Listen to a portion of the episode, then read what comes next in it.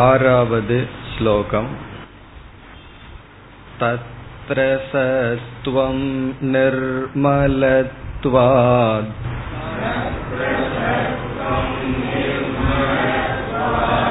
प्रकाशकमणामयम्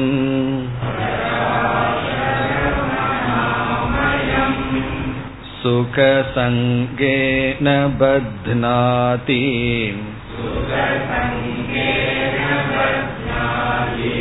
ज्ञानसङ्गेन चानघ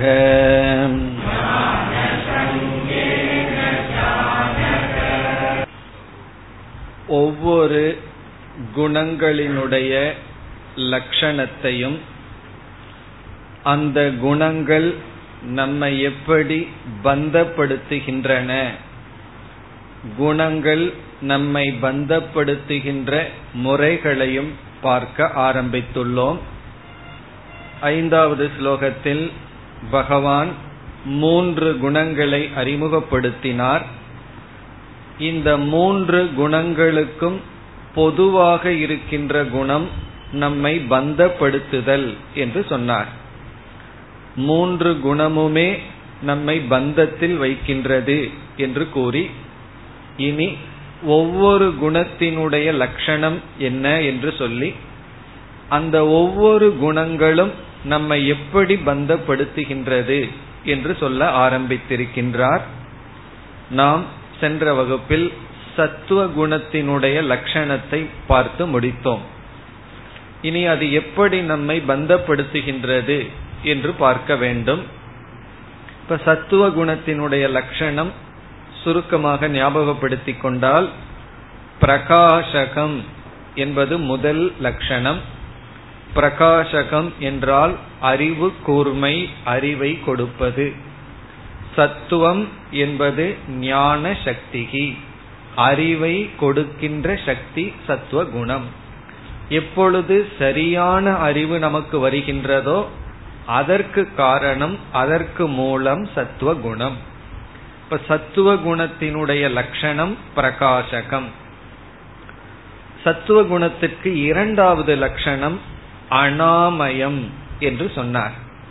அனாமயம் என்றால் நோய் அற்றது. நம்மை அது கீழே தள்ளாது. குற்றமற்றது ஹார்ம்லெஸ் என்று சொல்வோம். நோயற்றது என்றால் உடலுக்கு நோய் வருவது போல் மனதிற்கு வருகின்ற நோய் ஆசை கோபம் பொறாமை இவைகளெல்லாம் மனதிற்கு வருகின்ற நோய். இந்த நோயெல்லாம் ரஜோகுணத்தினுடைய விளைவுகள் அல்லது தமோ குணத்தினுடைய விளைவுகள். சத்துவ குணத்தில் இப்படிப்பட்ட நோய்களெல்லாம் இல்லை. காரணம் அது மோக்ஷத்துக்கு மிக அருகில் இருக்கின்றது. மோக்ஷத்துக்கு மிக அருகிலிருந்து துணை புரிவதனால் அனாமயம் சத்துவத்தினுடைய இலக்கணம். அதற்கு நோய் இல்லை. விக்ஷேபம் மோகம் குரோதம் இப்படிப்பட்ட குணங்கள் இப்படிப்பட்ட பாவனைகள் எல்லாம் சத்துவத்திலிருந்து வராது. ரஜோகுணத்தில் இருப்பவர்கள்தான் தமோ குணத்தில் இருப்பவர்கள்தான் மனநோயுடன் இருப்பார்கள். மனநோய் என்றால் பைத்தியம் பிடித்தால்தான் மனநோயின் அர்த்தம் கிடையாது. கோபம் வந்தாவே அந்த நேரத்துல மனநோயுடன் தான் இருக்கின்றோம். ஏன்னா கோபம் வந்தா என்ன சொல்லுவோம்? நான் இந்த நேரத்துல மனுஷனா இருக்க மாட்டேன்னு நம்மளே சொல்லி விடுவோம் ஆகவே இந்த நோய் என்பது இப்படிப்பட்ட உணர்வுகள் மனதிற்குள் குடிகொண்டு விடும் பொழுது அது நோயாக மாறிவிட்டு நம்மையே அது துன்புறுத்துகின்றது. நம்மை அது கீழ் தள்ளுகின்றது பாபத்தில் ஆழ்த்துகின்றது. சத்துவம் அவ்விதம் நம்மை செய்யாது. பாபத்தில் நம்மை தள்ளி விடாது அதனால் அனாமயம் என்று சொன்னார். பிறகு இனி ஒன்றையும் நாம் பார்த்தோம். இந்த சத்துவ குணமானது சுகம் ஞானம் இதில் நம்மை வைத்திருக்கும். இதில் பற்றை நமக்கு கொடுத்துவிடும். இதையும் ஒரு லட்சணமாக பார்த்தோம். இனி நாம் இந்த சத்துவ குணம் எப்படி நம்மை பந்தப்படுத்துகின்றது என்ற கருத்துக்கு வருகின்றோம். சற்று பொறுமையாக இருக்க வேண்டும். மூணு குணங்களையும் பார்த்ததற்கு பிறகுதான் ஒவ்வொன்றையும் சேர்ந்து ஆராய்ச்சி பண்ணும் பொழுதுதான் நமக்கு எல்லா கருத்துக்களும் தெளிவாகும். இப்பொழுது இந்த அளவுக்கு தெரிந்தால் போதும். நாம் எல்லா குணங்களையும் கடந்து செல்வதுதான் மோட்சம் அதை பற்றி பகவான் பத்தொன்பதாவது ஸ்லோகத்திலிருந்து பேச போகிறார். நாம் பதினெட்டாவது ஸ்லோகம் வரை குணங்களை பற்றிய விசாரத்தில் இருக்கின்றோம். அதற்கு பிறகு குணாதீத நிலையை பற்றி பேச போகிறோம். குணங்களை எல்லாம் கடந்த நிலை சத்துவ குணத்தையும் கடந்திருப்பவன் முக்தியை அடைந்துள்ளான். ஆனால் சத்துவத்தில் இருப்பவன் எப்படியெல்லாம் பந்தப்பட்டுள்ளான்? ரஜோ குணத்தில் இருப்பவன் எப்படி பந்தப்படுகிறான்? தமோ குணத்தில் இருப்பவன் எப்படி பந்தப்படுகிறான் என்று ஒவ்வொரு குணத்தினுடைய பந்தன பிரகாரத்தை நாம் பார்க்க போகிறோம். அதில் சத்துவம் வரை உயர்ந்த இருப்பவன் எப்படிப்பட்ட பந்தத்தில் இருக்கின்றான். இந்த பந்தத்துல நம்ம இருக்க வேண்டும் என்றாலே மிக உயர்ந்த நிலைக்கு சென்று இருக்க வேண்டும். எனக்கு சத்துவத்தில் இருந்தா பந்தம் வருது அதனால நான் தமசில் இருக்கேன்னா அது அதை விட கீழான பந்தம். ரஜஸில் அது அதுவும் கீழான பந்தம். அப்ப சத்துவத்தில் இருத்தல் என்பது பந்தமாக இருந்தாலும் அது மேலான பந்தம். மேலான பந்தம் என்றால் மற்ற இரண்டு பந்தங்களை தாண்டி வந்து ஆனாலும் கட்டுண்டிருக்கின்றோம். இதையும் கடந்து செல்ல வேண்டும். அதை பற்றி பிறகு நாம் பார்க்கலாம். இப்பொழுது சத்துவ குணத்தில் இருப்பவர்கள் எப்படி பந்தப்பட்டு இருக்கிறார்கள் அல்லது சத்துவ குணம் ஒருவனை எந்த இடத்தில் கட்டுண்டு வைக்கின்றது? எங்கு நம்மை கட்டி வைக்கின்றது? பந்தம்னா என்ன? நம்மை கட்டி வைப்பது. எங்கு நம்மை பிணைக்கின்றது? இங்கு பகவான் இரண்டு இடத்தை கூறுகின்றார். சுக சங்கேன பத்னாதி ஞான சங்கேன ச அனக. அனகன அர்ஜுனனை அழைக்கின்றார். ஹே அனக அனகன பாபமற்றவனே. அகம்ன பாபம் அனகம்ன பாபமற்றவனே. ஹே அர்ஜுனா சுக சங்கத்திலும் ஞான சங்கத்திலும் இந்த சத்துவ குணம் நம்மை பிணைக்கின்றது. சுகத்திலும் ஞானத்திலும் பற்றை கொடுத்து நம்மை பந்தப்படுத்துகின்றது. சுகத்தில நம்மை பந்தப்படுத்துகிறது ஞானத்தில் நம்மை பந்தப்படுத்துகின்றது. இதனுடைய விளக்கத்திற்கு தான் இப்பொழுது நாம் வர வேண்டும். முதலில் சுக சங்கத்திற்கு செல்கின்றோம். சத்துவ குணம் எப்படி நம்மை சுக சங்கத்தில் இன்பம் என்கின்றதில் நம்மை பிணைக்கின்றது பற்றை கொடுத்து நம்மை கட்டுகின்றது என்று பார்க்க வேண்டும். இங்கு சுகம் என்ற சொல்லினுடைய பொருள் சத் சத்துவ குணத்தை பின்பற்றுவதனால் ஏற்படுகின்ற சுகம். சத்துவ குணத்தில் இருப்பதனால் நமக்கு கிடைக்கின்ற இன்பம். அந்த இன்பத்தில் நமக்கு பற்றை கொடுத்து அதை விட நமக்கு மனது வராமல் அதிலேயே இருக்க வைக்கின்றது. இப்ப சத்துவ குண ஜென்ய சுகம். இப்ப சத்துவ குணம்னு சொன்னா அறிவை அடைவது. இப்படி எத்தனையோ விதமான சத்துவ குணத்தினுடைய காரியங்கள் எல்லாம் இருக்கின்றது. அதில் வருகின்ற சுகத்தில் நம்மை பந்தப்படுத்துகின்றது. சில உதாகரணங்கள் பார்த்தால் நமக்கு புரிந்துவிடும்.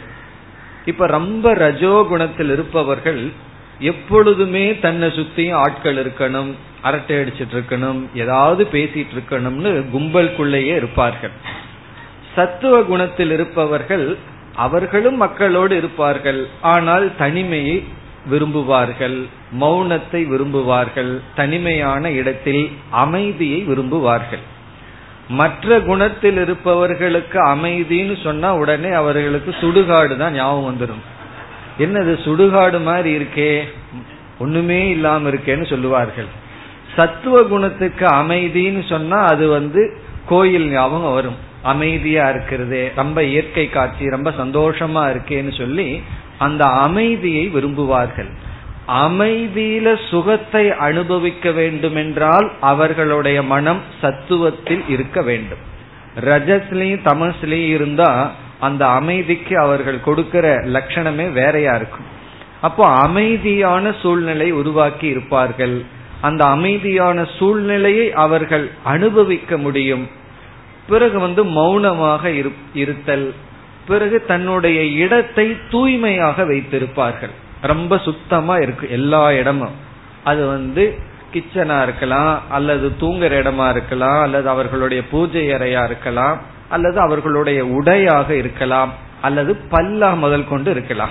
அவர்களுடைய பல்லு முதல் கொண்டு எப்படி இருக்கும்னா தூய்மையாக இருக்கும். இதை ஏன் சொல்றேன்னா சில பேர் காலையில சண்டே பதினோரு மணிக்கு பல்லு விளக்குவார்கள். அது எதுக்கு அது செய்யணும்னு தெரியல. அப்படி இந்த அசுத்தத்தில் எல்லாம் அவர்களுக்கு பிரியம் இருக்காது. தூய்மையாக இருப்பதில் அவர்களுக்கு ஒரு மகிழ்ச்சியை அடைவார்கள். அதுல ஒரு சந்தோஷம் இருக்கு. இந்த ரஜோ குணத்தில் இருக்கிறவங்களுக்கு தமோ குணத்தில் இருக்கிறவங்களுக்கு எல்லாம் அந்த சந்தோஷத்தினுடைய அர்த்தமே தெரியாது.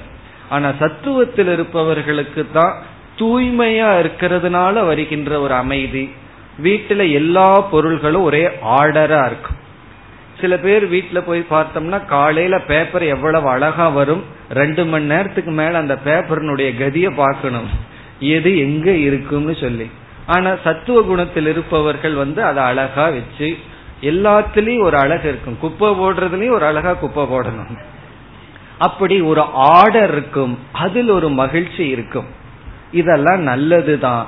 ஆனால் இதனுடைய சைடு எஃபெக்ட் என்னன்னு சொன்னா இந்த ஒரு ஆர்டர் இந்த ஒரு வெளி அமைதி இதற்கு அவர்கள் அடிமையாகி இருப்பார்கள்.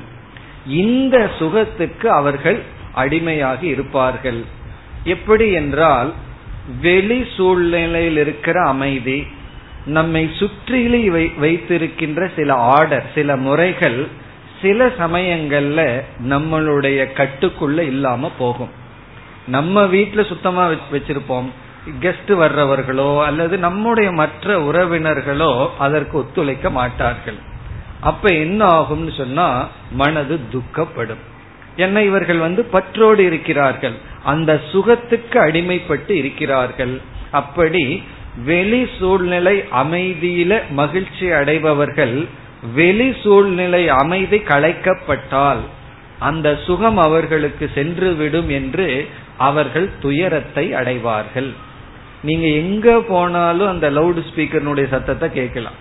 காரணம் என்னன்னு சொன்னா அது அப்படி இருக்கு. எந்த கிராமத்துல எந்த ஆசிரமத்துக்கு போனாலும் வெளி சத்தத்திலிருந்து நம்ம வந்து விடுதலை அடைய முடியாது. இப்ப இங்கதான் இந்த சத்தம்னு சொல்லி எங்காவது கிராமத்துல போய் இருந்துட்டு வரலான்னு போனாலும் அங்கேயும் அந்த சத்தம் வரும். பாட்டு வந்துடும் ஓடு மேகங்களேன்னு பாட்டு வந்துடும் கேட்டதுனால சொல்றேன். அப்படி ஒரு முறை இது எதுக்கு இங்க மெட்ராஸ்ல இருக்கணும்னு வேற எங்காவது கிராமத்துக்கு போனா இதை விட சத்தம் அதிகமா இருக்கு. காரணம் என்னன்னு சொன்னா வெளி அமைதியை நம்முடைய கையில கிடையாது. வெளி அமைதி எப்பொழுது வேண்டுமானாலும் குலைக்கப்படலாம். அப்பொழுது நம்ம சத்துவத்துக்கு அடிமையாக இருந்தால் நம்முடைய மனம் எப்படி இருக்கும்? நம்முடைய மனம் துயரப்படும். நான் வேறொரு கிராமத்தில் இருக்கிற ஒரு ஆசிரமத்துல போய் இருக்கும் பொழுது அங்கு வந்து ஃபேன் ஒன்னு ஓடிட்டு இருந்தது. அது ஒரு மோட்டர் ஓடுற மாதிரி சத்தம். எதுக்கு போயிருக்கோம்னா வெளியே கொஞ்சம் அமைதியான சூழ்நிலைக்கு போலான்னு சொன்னா மோட்டர் ஓடிட்டே இருந்தது. எப்படின்னா ஃபேன் ஓடுனா மோட்டர் ஓடுதுன்னு அர்த்தம். ஒரு பெரிய சத்தம் வந்துட்டு இருக்கும் பிறகு என்ன ஆனது?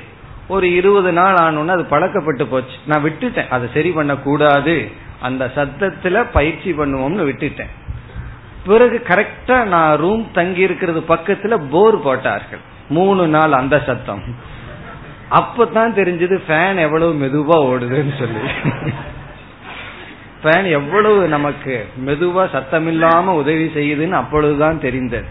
இப்படி சத்துவத்துல போக போக என்ன ஆகும் கிளாக்கினுடைய டிக் சவுண்டே நமக்கு ரொம்ப பெருசாகி டிஸ்டர்ப் பண்ண ஆரம்பிச்சிடும். அப்படி வெளி சூழ்நிலையினுடைய அமைதியை அனுபவித்து அனுபவித்து அதற்கு மனம் அடிமையாகிவிட்டால் பல சமயங்களில் வெளி சூழ்நிலை நம்முடைய கையில் கிடையாது. அப்பொழுது என்ன ஆகும் அந்த மனமானது துக்கப்படும். டிசார்டர் அப்படிங்கிறது ஒரு ஆர்டர் தான். காரணம் என்னன்னு சொன்னா வெளி சூழ்நிலை எத்தனையோ சமயங்கள்ல பாதிக்கப்படலாம். அதையெல்லாம் ஏற்றுக்கொள்கின்ற பொறுத்து கொள்கின்ற மனது வராது. அப்ப உடனே என்ன ஆகும்னா அந்த சத்துவ குணம் உடனே நம்ம ரஜஸ்ல தள்ளிடும் திட்ட ஆரம்பிச்சிருவோம். ஏன் இப்படி வச்சிருக்க? சுத்தமா இல்லை அப்படி இல்லை இப்படி இல்லைன்னு. மற்றவர்களுக்கு நாம எந்த சுகத்தை அனுபவிச்சுட்டு இருக்கிறோமோ அது அவர்களுக்கு தெரியாது. தூய்மையா இருக்கிறதுனாலையும் அமைதியா இருக்கிறதுனாலையும் வர்ற சுகம் மற்றவர்களுக்கு தெரியாது. அவர்கள் வந்து எதற்கெடுத்தாலும் இது மாதிரி பெருசு பண்ணிட்டு படுத்துகிறார்கள் எல்லாம் சொல்லுவார்கள். அப்படி இந்த சிக்கல் எல்லாம் ஏன் வருதுன்னா ஒரு ஒரு வீட்டுல ரெண்டு பேரு ரெண்டு குணத்துல இருந்துட்டாங்கன்னா கஷ்டம். ஒரே குணத்தில் இருந்துட்டாங்கன்னா ஒரு கஷ்டமும் இல்லை. ஒருவர் சத்துவ குணத்திலையும் ஒருவர் சமோ குணத்தில் இருந்துட்டு அவ்வளவு கஷ்டம் இல்லைன்னா அவர் தூங்கிட்டு இருப்பாரு இவர் அமைதியா இருப்பாரு. ஆனா ரஜஸும் சத்துவம் சேர்ந்துட்டா தான் கஷ்டமே. இவர் வாட்டுக்கு ஏதாவது சத்தம் போட்டு ஒண்ணு பண்ணிட்டு இருப்பார். இந்த குழந்தைகள் எல்லாம் மெதுவா டெலிவிஷனையோ ரேடியோவோ வச்சு கேட்டு பழக்கம் இல்லை. ஏன்னா அந்த ஏஜ்ல வந்து சத்தமா கேட்கணும்னு ஆசையா இருக்கும். பெரியவங்களுக்கெல்லாம் அது பிடிக்காது. ஏன் அமைதியா வைக்கலாமே காரணம் என்னன்னா இவர்கள் அமைதியினால வர்ற சுகத்தை அனுபவிக்கிறார்கள். அந்த குழந்தைகள் வந்து ரஜஸிலிருந்து வர்ற சுகத்தை அனுபவிக்கிறார்கள். குணாதீதன் என்ன பண்ணுவான் தெரியுமோ? சரி இந்த மனசு அமைதியை விரும்புது அந்த மனசு சத்தத்தை விரும்புது. விட்டு விடுவோன்னு விட்டு கொடுப்பார்கள். யார்? சத்துவ குணத்தையும் கடந்தவர்கள். ஆனா சத்துவ குணத்தில் இருப்பவர்கள் வந்து அவர்களோடு கருத்து வேறுபாடுடன் அல்லது அவர்களை நினைத்து இவர்கள் துயரப்படுவார்கள். இப்படி இந்த சுகம் என்பது தர்மத்தை பின்பற்றுவதனால் நல்ல பண்புகளை பின்பற்றுவதனால் வெளி சூழ்நிலை அமைதி தூய்மை எல்லாமே ஒரு ஆர்டர் எல்லாமே ஒரு நெறியாக வைத்திருப்பவர்கள் அந்த நெறியினால் வருகின்ற இன்பத்துக்கு அடிமையாகி அது எப்பொழுது பாதிக்கப்பட்டாலும் இவர்களால் அதை பொறுத்து கொள்ள முடியாது. குணத்தை கடந்தவன் அனைத்தையும் பொறுத்து கொள்வான். குணத்தை கடந்தவன் எல்லா குணத்தையும் கடந்தவன் சத்துவத்தில் இருப்பான். அந்த சத்துவம் பாதிக்கப்பட்டாலும் பாதிக்கப்பட மாட்டான். ஆனா சத்துவத்தில் இருப்பவன் அதனால் பாதிக்கப்படுகின்றான். இப்ப குணசங்கேன என்றால் வெளி சூழ்நிலைகளில் வருகின்ற சில ரஜஸ் அல்லது தாமசமான சூழ்நிலைகளை இவன் பாதிக்கப்படுகின்றான். காரணம் சத்துவத்தில் இருக்கின்ற சுகத்துக்கு அடிமையாக இருக்கின்றான். இது ஒரு உதாரணம். இனி அடுத்த ஒரு உதாரணம். இதெல்லாம் நம்ம அந்த சுக சங்கத்தை புரிஞ்சுக்கிறதுக்காக சில உதாகரணங்கள் பார்க்கலாம். தமசுல இருப்பவன் வந்து சம்பாதிக்கவே மாட்டான். தூங்கிட்டே இருப்பான். அதுல அதுல ஒரு சந்தோஷம். ரஜஸ்ல இருப்பவர்கள் பொருளை அதிகமாக தேடுவார்கள் லோபத்தில் இருப்பார்கள். யாருக்கும் கொடுக்க மாட்டார்கள். சாப்பிடுறதுக்கு முன்னாடி பார்த்துட்டு சாப்பிடுவார்கள். யாராவது வந்துருவாங்களா? அப்படின்னு சொல்லி. சத்துவத்தில் இருப்பவர்களுக்கு மற்றவர்களுக்கு கொடுத்து உண்பதில் பகிர்ந்து கொள்வதில் ஒரு மகிழ்ச்சி ஏற்படும். இப்ப வந்து நம்ம இடத்தில் இருக்கிற பொருளை இனி ஒருவருக்கு கொடுத்து அதனால மனம் மகிழ்ந்தால் நம்ம வந்து சத்துவத்தில் இருக்கின்றோம். இப்ப சத்துவத்தில் இருப்பவர்களுக்கு தானம் விட்டு கொடுத்தல் இப்படிப்பட்ட குணங்கள் எல்லாம் இருக்கும். அதில் ஒரு சுகம் இருக்கின்றது. அதே போல வைராகியம்ங்கிறதே நமக்கு சுகத்தை அதிகமாக கொடுக்கும். ஒரு பொருளை அனுபவிக்கிறதுனால ஒரு சுகம் இருக்கு. அதை நம்ம தியாகம் செய்தால் பகிர்ந்து கொண்டால் இல்ல வைராகியத்தோடு இருந்தால் உண்மையில் சுகம் இரட்டிப்பாகின்றது. இரட்டிப்புன்னு நம்ம சொல்றோம். உபனிஷத் சொல்லுது நூறு மடங்கு அதிகமாகின்றதுன்னு சொல்கின்றது தைத்திரியத்துல. அப்பொழுது அந்த அளவுக்கு சுகத்தை அனுபவிக்கணும்னா மனது பண்பட்டு இருக்க வேண்டும். இப்ப சத்துவத்தில் இருப்பவர்கள் அந்த சுகத்தில் இருப்பார்கள். அது வந்து கீழான சுகத்தை விட மேலானதுதான். ஆனா அதில் அவர்கள் கட்டுண்டு இருப்பார்கள். எப்படி என்றால் உதாரணத்துக்கு தானத்தை எடுத்துக்கொள்வோம் தானம் என்பது தமசை ரஜசை காட்டிலும் உயர்ந்ததுதான். ஆனாலும் அங்கும் நான் கொடுக்கின்றேங்கிற அகங்காரம் இருக்கே.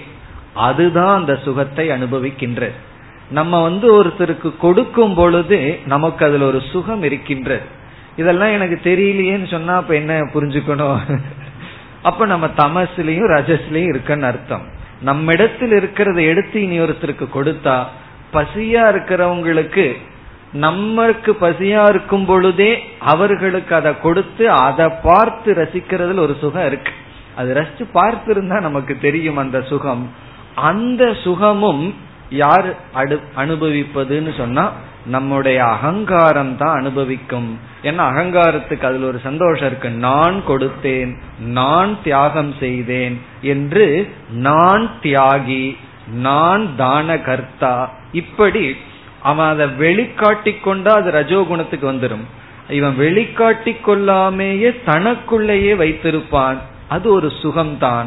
அதை துறந்தவன் தான் குணாதீதன். சத்துவத்தையும் கடந்தவனுக்கு நான் கொடுக்கின்றேன். நான் கொடுக்கறதுனாலதான் அவன் சாப்பிட்றான். இது நான் கொடுக்கறதுனாலதான் அவர்கள் நல்லா இருக்காங்கிற எண்ணமும் இருக்காது. அந்த எண்ணமும் இருக்காது. அந்த நிலைக்கு செல்வதற்கு இந்த சத்துவம் தடையா இருக்கும். காரணம் என்னன்னா மற்றவர்களுக்கு கொடுத்து நம்மால மற்றவர்கள் ஒரு பிரயோஜனத்தை அடைஞ்சா அதை பார்த்து ரசிக்கிற சுகத்துக்கு அடிமையா இருப்போம்.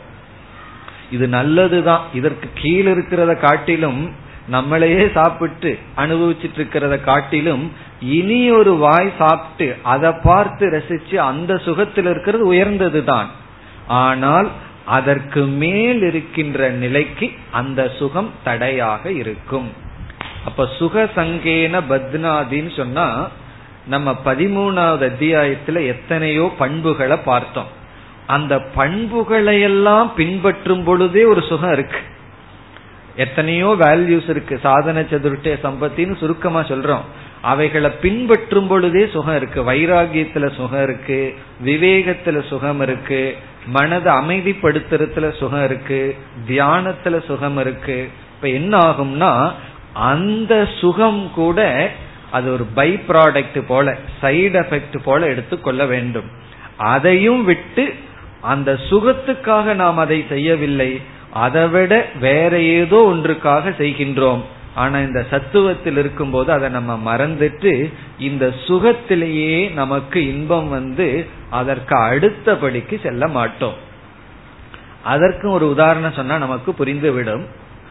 அது நடந்த உதாரணம் தான் நான் ஒருவரை அப்படி பார்த்தேன்.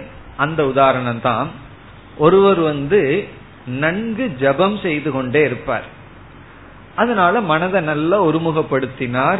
மற்ற குணங்கள்ல இருந்து நன்கு கடந்து வந்தார். இப்ப என்ன ஆகிவிட்டது? அவர் லட்சக்கணக்காக அவர் ஜபம் பண்ணியிருக்கார். ஏதோ ஒரு பகவானுடைய நாமத்தை எடுத்துட்டு ஓம் நம சிவாயன் எடுத்துட்டா ஒரு பத்து லட்சம் சாதாரணமா பண்ணுவார். ஒரு நாளைக்கு வந்து ஐயாயிரம் பத்தாயிரம்ங்கிற நாமத்தை செய்வார். இப்ப என்ன ஆச்சு? இது நல்லதுதான்.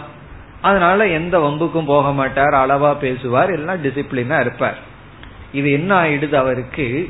இந்த ஜபம் பண்றதுலேயே ஒரு சுகத்தை அனுபவித்து அனுபவித்து கொண்டு அதுலேயே இருந்தார்.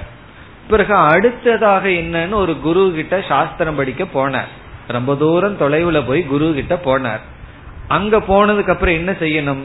சாஸ்திர விசாரத்தை மேற்கொண்டு ஆத்ம தத்துவத்தை புரிஞ்சுக்கிறதுக்காகத்தான் சென்றார். ஆனால் என்ன ஆயிடுது? அந்த ஜபத்துல வர்ற சுகத்தை அனுபவிச்சு அங்க விசாரத்துக்கு மனது செல்லவில்லை. அங்க போய் ஜபம் பண்ணிட்டே இருந்தார்.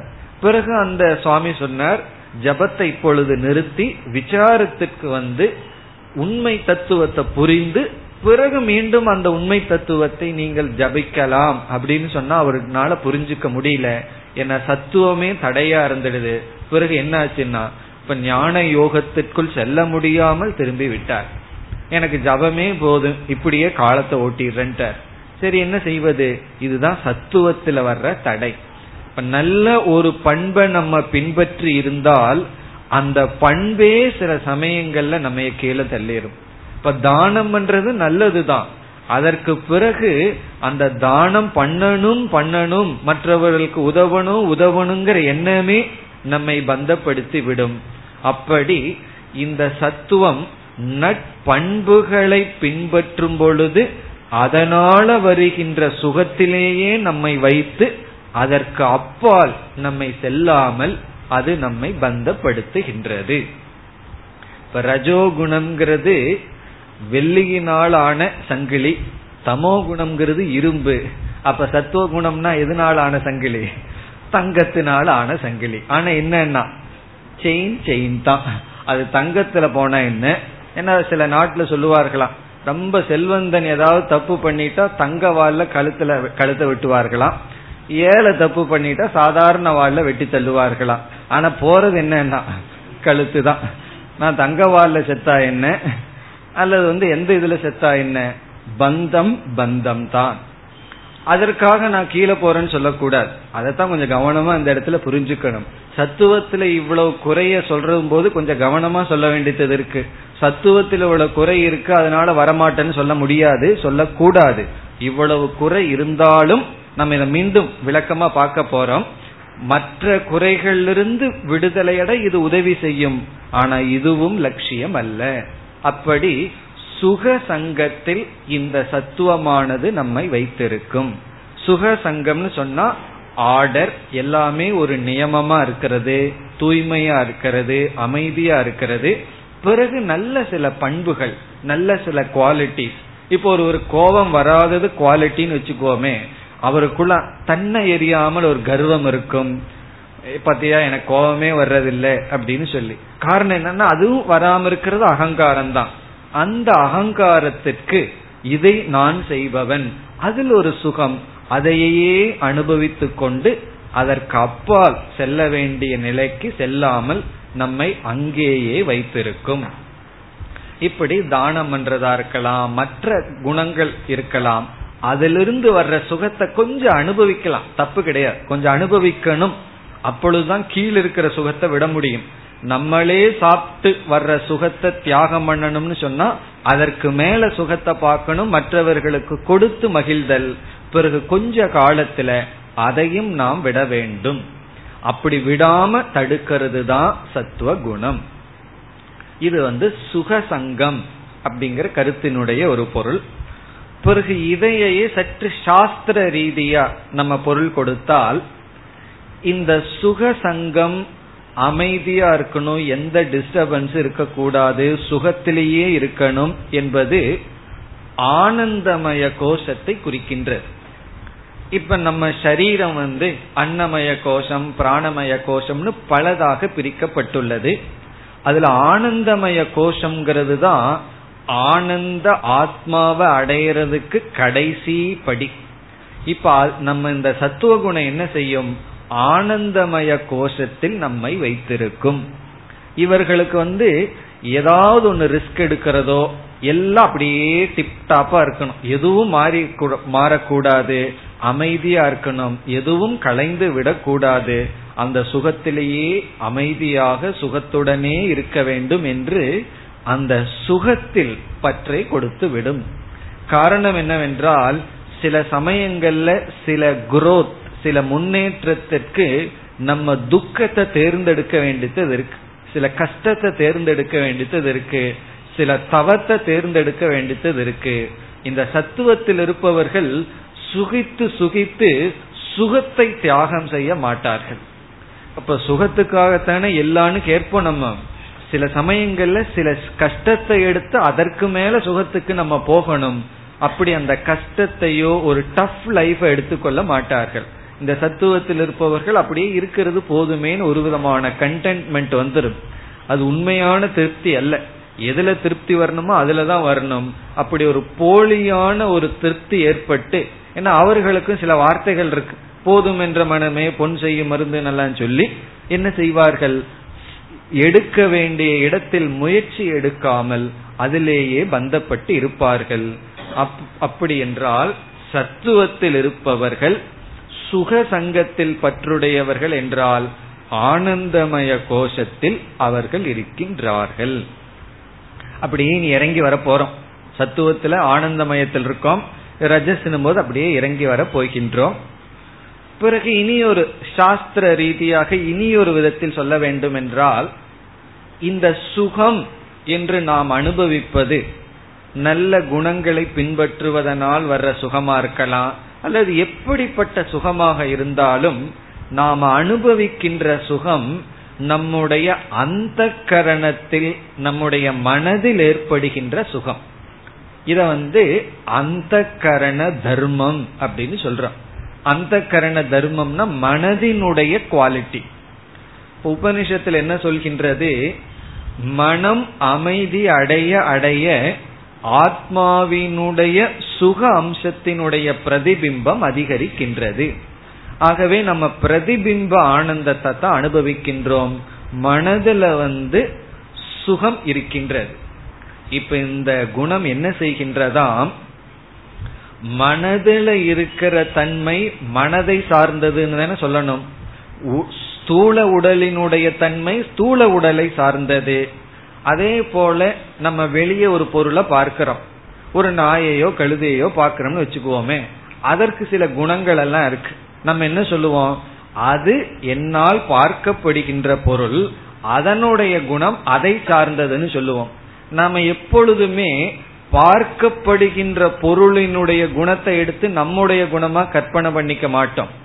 அப்படி மனமும் உடலும் பார்க்கப்படுவது அதனுடைய குணம் அதுல தானே வைக்கணும். ஆனா இந்த சத்துவ குணம் என்ன செய்யுது? அதை ஆத்மாவிடம் ஏற்றி வைக்கின்றது. ஏற்றி வைத்து அகம் சுகி நான் சுகத்தை அனுபவிப்பவன் என்று சுகம் நானாக பாவித்து பந்தப்படுகின்றேன்.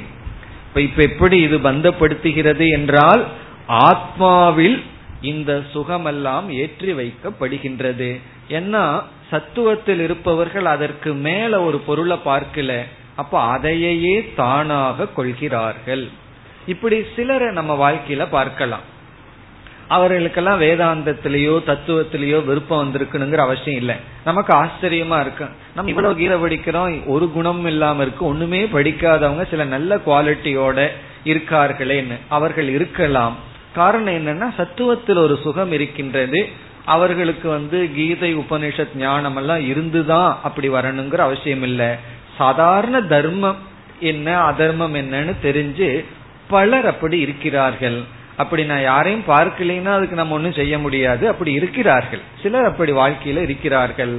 எல்லா விதத்திலையும் நேர்மையாக அதுல ஒரு சுகம் இருக்கு. லஞ்சம் வாங்காம இருந்தா அதுல ஒரு சுகம் இருக்கு. அதை யாருக்கு தெரியும்னா வாங்கிட்டு இருக்கிறவனுக்கு அது தெரியாது. அப்படி தர்மப்படி பின்பற்றுவதனால் ஒரு சுகம் இருக்கு. அதற்கு பெரிய ஆத்ம ஜானமோ கீதா உபதேசமோ வேணுங்கிற அவசியம் இல்லை. அந்த சத்துவ குணத்தினால வர்ற சுகத்தை சிலர் அனுபவித்துக் கொண்டிருக்கிறார்கள். சிலர் தான் அதிக பேர் கிடையாது. மெஜாரிட்டி எல்லாம் இனிமேல் தான் வரப்போகுது. இங்கெல்லாம் மைனாரிட்டி தான் இருக்கிறார்கள். இந்த சத்துவ குணத்துல சிலர் இருக்கிறார்கள். ஆனால் இதுவும் மோக்ஷத்திற்கு தடையாக இருக்கின்றது. இவ்விதம் சுக சங்கத்தில் இந்த சத்துவமானது நம்மை வைத்திருக்கின்றது. இனி அடுத்ததுக்கு வருவோம்.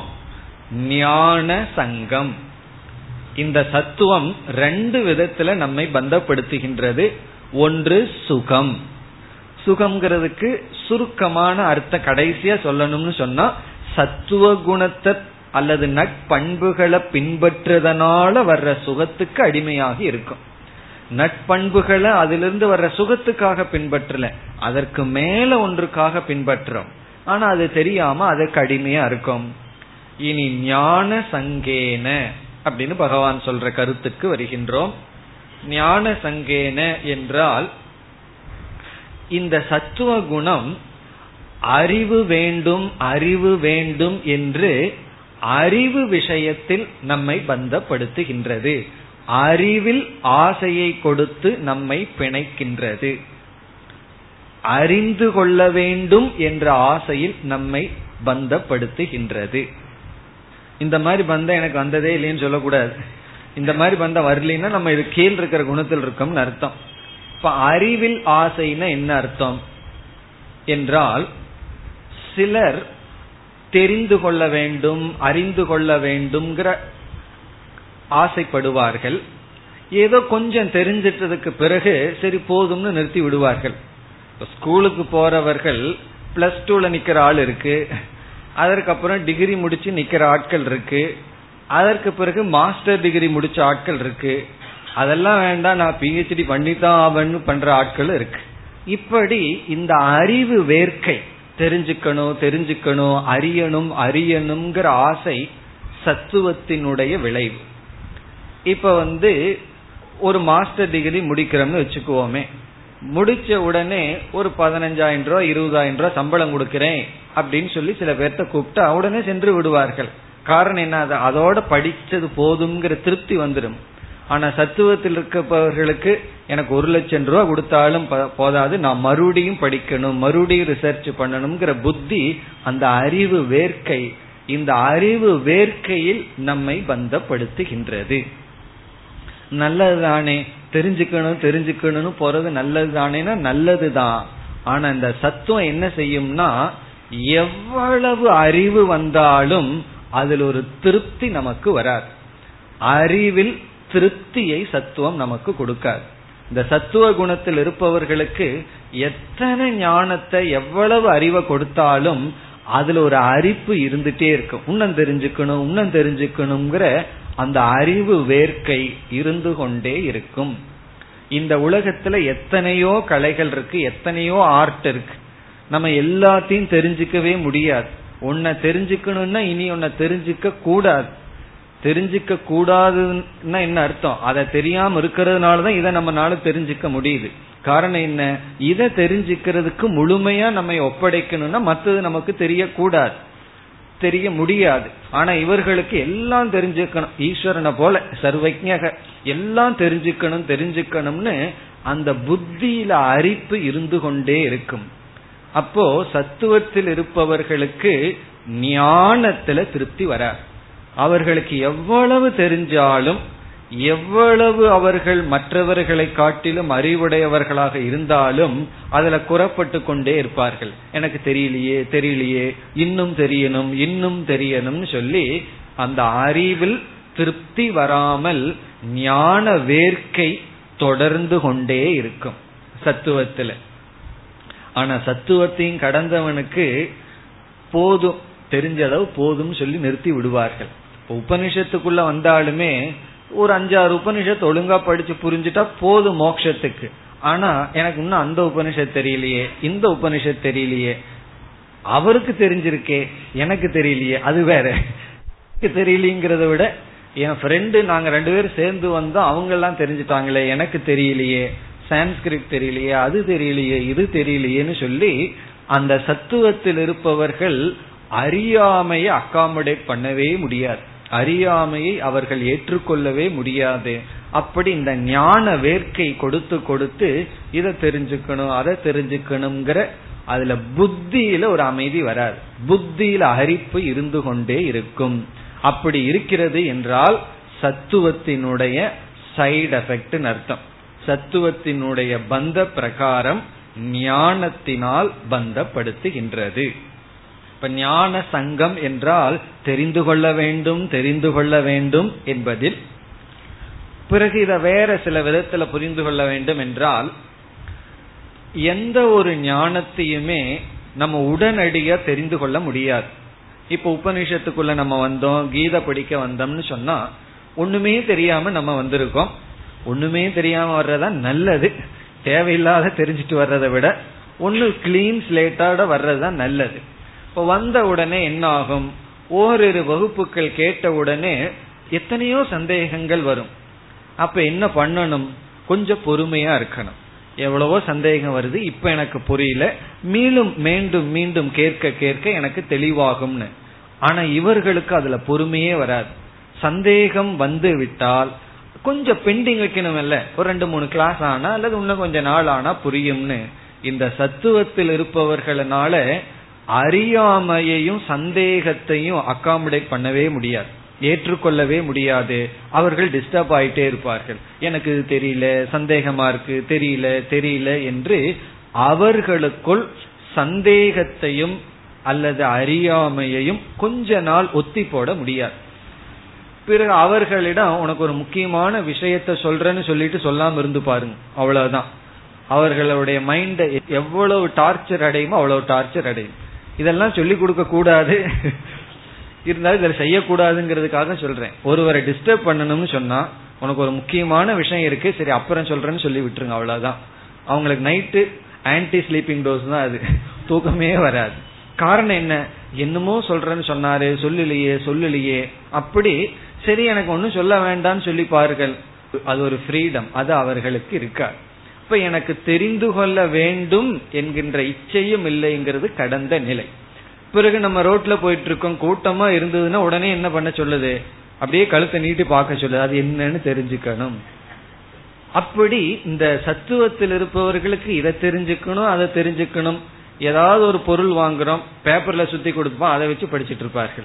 காரணம் என்ன? இதை படிக்கணும் அதை படிக்கணும் இதை தெரிஞ்சுக்கணும் தெரிஞ்சுக்கணும்னு சொல்லி அவர்கள் அதிலேயே பந்தப்பட்டு இருப்பார்கள். இது தேவைதான் ஆனா இதுவும் பந்தத்துக்கு நம்மை ஆழ்த்துகின்றது. காரணம் என்னன்னு சொன்னா ஒரு நிலைக்கு மேல அதிக சாஸ்திரத்தை பயிலுதல் அதிக ஞானம்ங்கிறது குப்பைன்னு சொல்லப்படுகிறது. சப்த இந்த சப்தம்ங்கிறது இது பெரிய அரண்யமா. இந்த சாஸ்திரம்ங்கிறது ஒரு பெரிய காடு. இதுக்குள்ள போனோம்னா திசை தெரியாம போயிருவோம். ஒரு நிலை வரைக்கும் தான் நமக்கு ஞானம் தேவை. அதற்கு மேல நம்ம நிறுத்திடணும். இப்ப சமஸ்கிருதம் இருக்கு. அதுல வந்து நம்ம எதற்கு படிக்கிறோம்? எந்த அளவு படிக்கணும்? அதுக்கு மேல பிரேக் போட தெரியணும். நம்ம தெரியாம உள்ள போயிட்டே இருப்போம். அப்படி இந்த சத்துவம் என்ன செய்யும்னு சொன்னா நம்மை நிறுத்தாது. போதும் என்று அறிவு நிலையில நிறுத்தாமல் வேண்டும் வேண்டும்னு சொல்லிக்கொண்டே இருந்தால் அது சத்துவம். ஆசை விஷயத்திலே அப்படித்தான். சில பொருள் ஆசைப்படலாம். பார்த்ததையெல்லாம் ஆசைப்பட்ட என்ன பண்றது? அது வந்து ரஜசனுடைய நிலை. சத்துவம் வந்து எல்லாத்தையும் தெரிஞ்சுக்கணும்னா அது நமக்கு முடியாது. இப்போ ஒரு டாக்டர் கிட்ட போறோம்னு சொன்னா அவர் ஒரு ஸ்பெஷலிஸ்டா இருந்து என்ன செய்வார் தெரியுமோ? இது என்னுடைய ஏரியா இல்ல வேற ஆள்கிட்ட போங்கன்னு சொல்லுவார். இனி அவர் என்ன சொல்லுவார்? இது என்னுடைய ஏரியால இனி ஒரு டாக்டர் கிட்ட போங்கன்னு சொல்லுவார். அப்கோர்ஸ் அவர்களுக்குள்ள கான்ட்ராக்ட் இல்லாம இருந்ததுன்னா அது நேர்மையானவர்களா இருந்தா அவங்க ஒத்துக்குவார்கள். இது எனக்கு தெரியாது. காரணம் என்ன? அது அவர்களுக்கு தெரிகிறது. இது எனக்கு தெரியாதுன்னு தெரிகின்றது. ஆனா சத்துவத்தில் இருப்பவர்கள் எனக்கு இது தெரியலையே இது தெரியலையேன்னு அதுவே ஒரு குறையாக பட்டு கொண்டு இருப்பார்கள். இப்படி ஞானத்தில் நம்மை பந்தப்படுத்துகின்றது. தேவையில்லாத விஷயங்களை எல்லாம் தெரிய வச்சு தெரிய வச்சு நம்மை பந்தப்படுத்துகின்றது. சில விஷயங்கள் எல்லாம் நமக்கு தெரியக்கூடாது. யாரு என்ன ரன் அடிச்சார்கள்? எத்த டெஸ்டுக்கு முன்னாடி என்ன அடிச்சார்கள்? இதெல்லாம் தெரிஞ்சு என்ன பிரயோஜனம்? ஆனா இந்த ஸ்கூல் குழந்தைகளுக்கு அது தெரியலன்னா என்னமோ ஒரு பெரிய சப்ஜெக்ட் இழந்த மாதிரி. அதெல்லாம் தெரிஞ்சிருக்கணுமா? அப்பதான் மற்ற குழந்தைகளோட ஒரு அறிவாளின்னு ஒரு அர்த்தம். சிலதெல்லாம் தெரியலன்னா அது ஒரு மகிழ்ச்சி தான் ஆனா சத்துவம் அப்படி நம்மை வைத்திருக்காது. ஒன்னு தெரியலன்னா ஏதோ ஒரு பெரிய பாவம் பண்ண மாதிரி ஒரு மனநிலையை உருவாக்கும். இனி இதே கருத்தை சாஸ்திர ரீதியா சொல்லணும்னு சொன்னா இந்த ஞான சங்கம் என்பது விஜயானமய கோஷத்தில் நம்மை வைத்திருக்கும். இந்த சத்துவ குணம்ங்கிறது ஆனந்தமய கோஷத்திலும் விஜயானமய கோஷத்திலும் நம்மை பிணைத்து வைக்கும். விஜயானமய கோஷம்ங்கிறது அறிவு தான் தெரிந்து கொள்ள வேண்டும் என்று புத்தியில நமக்கு பற்றை கொடுத்து விடும். இப்படிப்பட்ட ஆளுக குறைவுதான். ஆனாலும் என்ன நம்ம அடுத்து பார்க்க போற ஆட்கள் தான் ரொம்ப பேர் இருக்கிறார்கள். ஆனாலும் இதுவும் நம்மை பந்தப்படுத்துகின்றது. ஞானத்திலிருந்து விடுதலை அடையணும். அது ஒரு ஞானம். அதுதான் ஈஸ்வர ஞானம் அல்லது ஆத்ம ஞானம். அறி ஃப்ரீடம் ஃப்ரம் இக்னோரன்ஸ் ஃபர்ஸ்ட் அதுக்கப்புறம் ஃப்ரீடம் ஃப்ரம் நாலேஜ்ங்கிறது லாஸ்ட் அறிவிலிருந்து நம்ம விடுதலை அடைய வேண்டும். அதெல்லாம் குணாதீத லட்சணத்துல நம்ம படிக்கலாம். மூணு குணத்தையும் கடந்தவன் எப்படி இருப்பான்ங்கிறதுல நம்ம படிக்கலாம். இப்ப இங்க வந்து அறிவில் இவர்கள் பற்றுடன் இருப்பார்கள். பிறகு வந்து எப்படி மனதினுடைய தர்மம் சுகம் அதை எப்படி ஆத்மாவில் ஏற்றி வச்சோமோ அதே போல மனதினுடைய இனியொரு தர்மம் விருத்தி ஞானம். வெளி விஷயங்களை பற்றிய ஞானம். அதையையும் நம்ம ஆத்மாவில சேர்த்தி வச்சு நான் அறிபவன் என்ற புத்தியை கொடுக்கின்ற. அகம் ஞாதா. ஞாதான்னா அறிபவன். ஆனா உண்மையிலேயே நான் யாருன்னா? நான் அறிபவன் அல்ல. நான் அறிவு சொரூபம். அறிவு சொரூபமா இருக்கிற என்ன? அறிகின்ற மனதினுடைய தன்மையை எடுத்து எனக்குள்ள வச்சுட்டு நான் அறிபவன் நான் அறிபவன் நான் இதை அறியாதவன் என்று நம்மை பந்தப்படுத்துகின்றது. பந்தப்படுத்துதுன்னு சொன்னா அனாத்மாவை எடுத்து ஆத்மாவோட சேர்த்து கட்டி வைக்குது. இந்த சத்துவ குணம் என்ன செய்கிறது? மனதில் இருக்கிற சுகம்ங்கிற தன்மையை எடுத்து ஆத்மாவோட கட்டி விடுகிறது. மனதில் இருக்கின்ற ஞானத்தை எடுத்து ஆத்மாவோடு கட்டி விடுகின்றது. அப்ப நான் ஞாதா நான் அறிபவன் நான் இதை தெரிஞ்சிருக்கிறவன் அதை தெரிஞ்சிருக்கிறவன் சொல்றது இது வந்து சத்துவ குணத்தினுடைய விளைவு.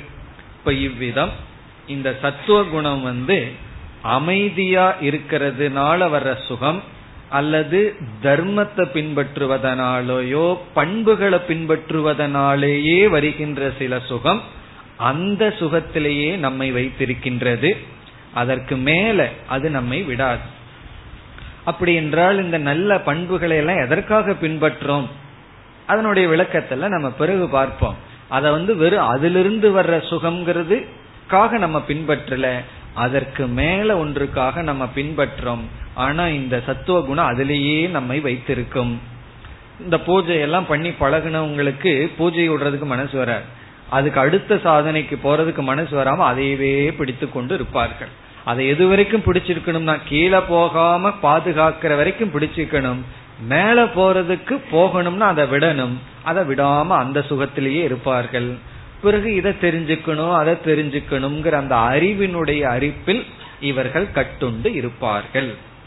இவ்விதம் பிரகாசமான அனாமயமான சத்துவம் சுக சங்கத்திலும் சுகத்திலும் சத்துவ குணத்தை பின்பற்றுவதனால் வருகின்ற சுகத்திலும் ஞானத்திலும் ஒருவனை கட்டுண்டு வைத்து குணாதீதன் சத்துவத்தையும் கடந்து செல்லாமல் அது நம்மை பிடித்து வைத்திருக்கிறது.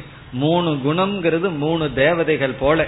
ஒவ்வொரு தேவதை கிட்ட போய்தான் அடுத்த தேவதை கிட்ட போகணும்.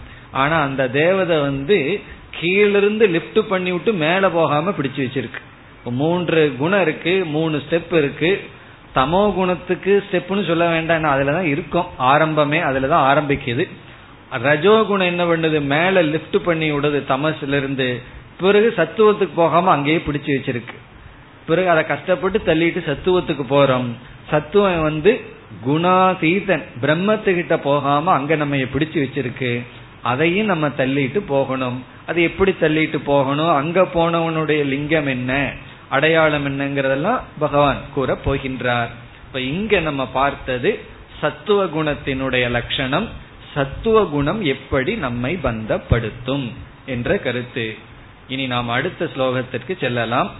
அதில் ரஜோகுணத்தினுடைய லட்சணம் ரஜோகுணம் நம்மை எப்படி பந்தப்படுத்தும் ஏழாவது ஸ்லோகம் रजो रागात्मकं विद्धि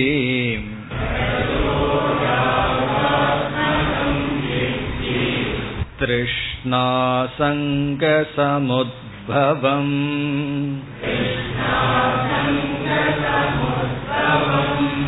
तन्निबध्नाति कौन्तेय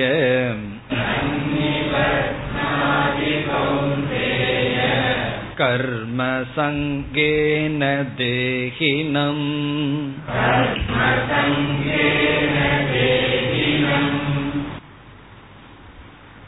ரஜோகுணத்தினுடைய லட்சணம் இலக்கணம் முதல் வரியில் வருகின்றது பிறகு இரண்டாவது வரியில் பகவான் இந்த ரஜோகுணம் எப்படி பந்தப்படுத்தும் என்று சொல்கின்றார்.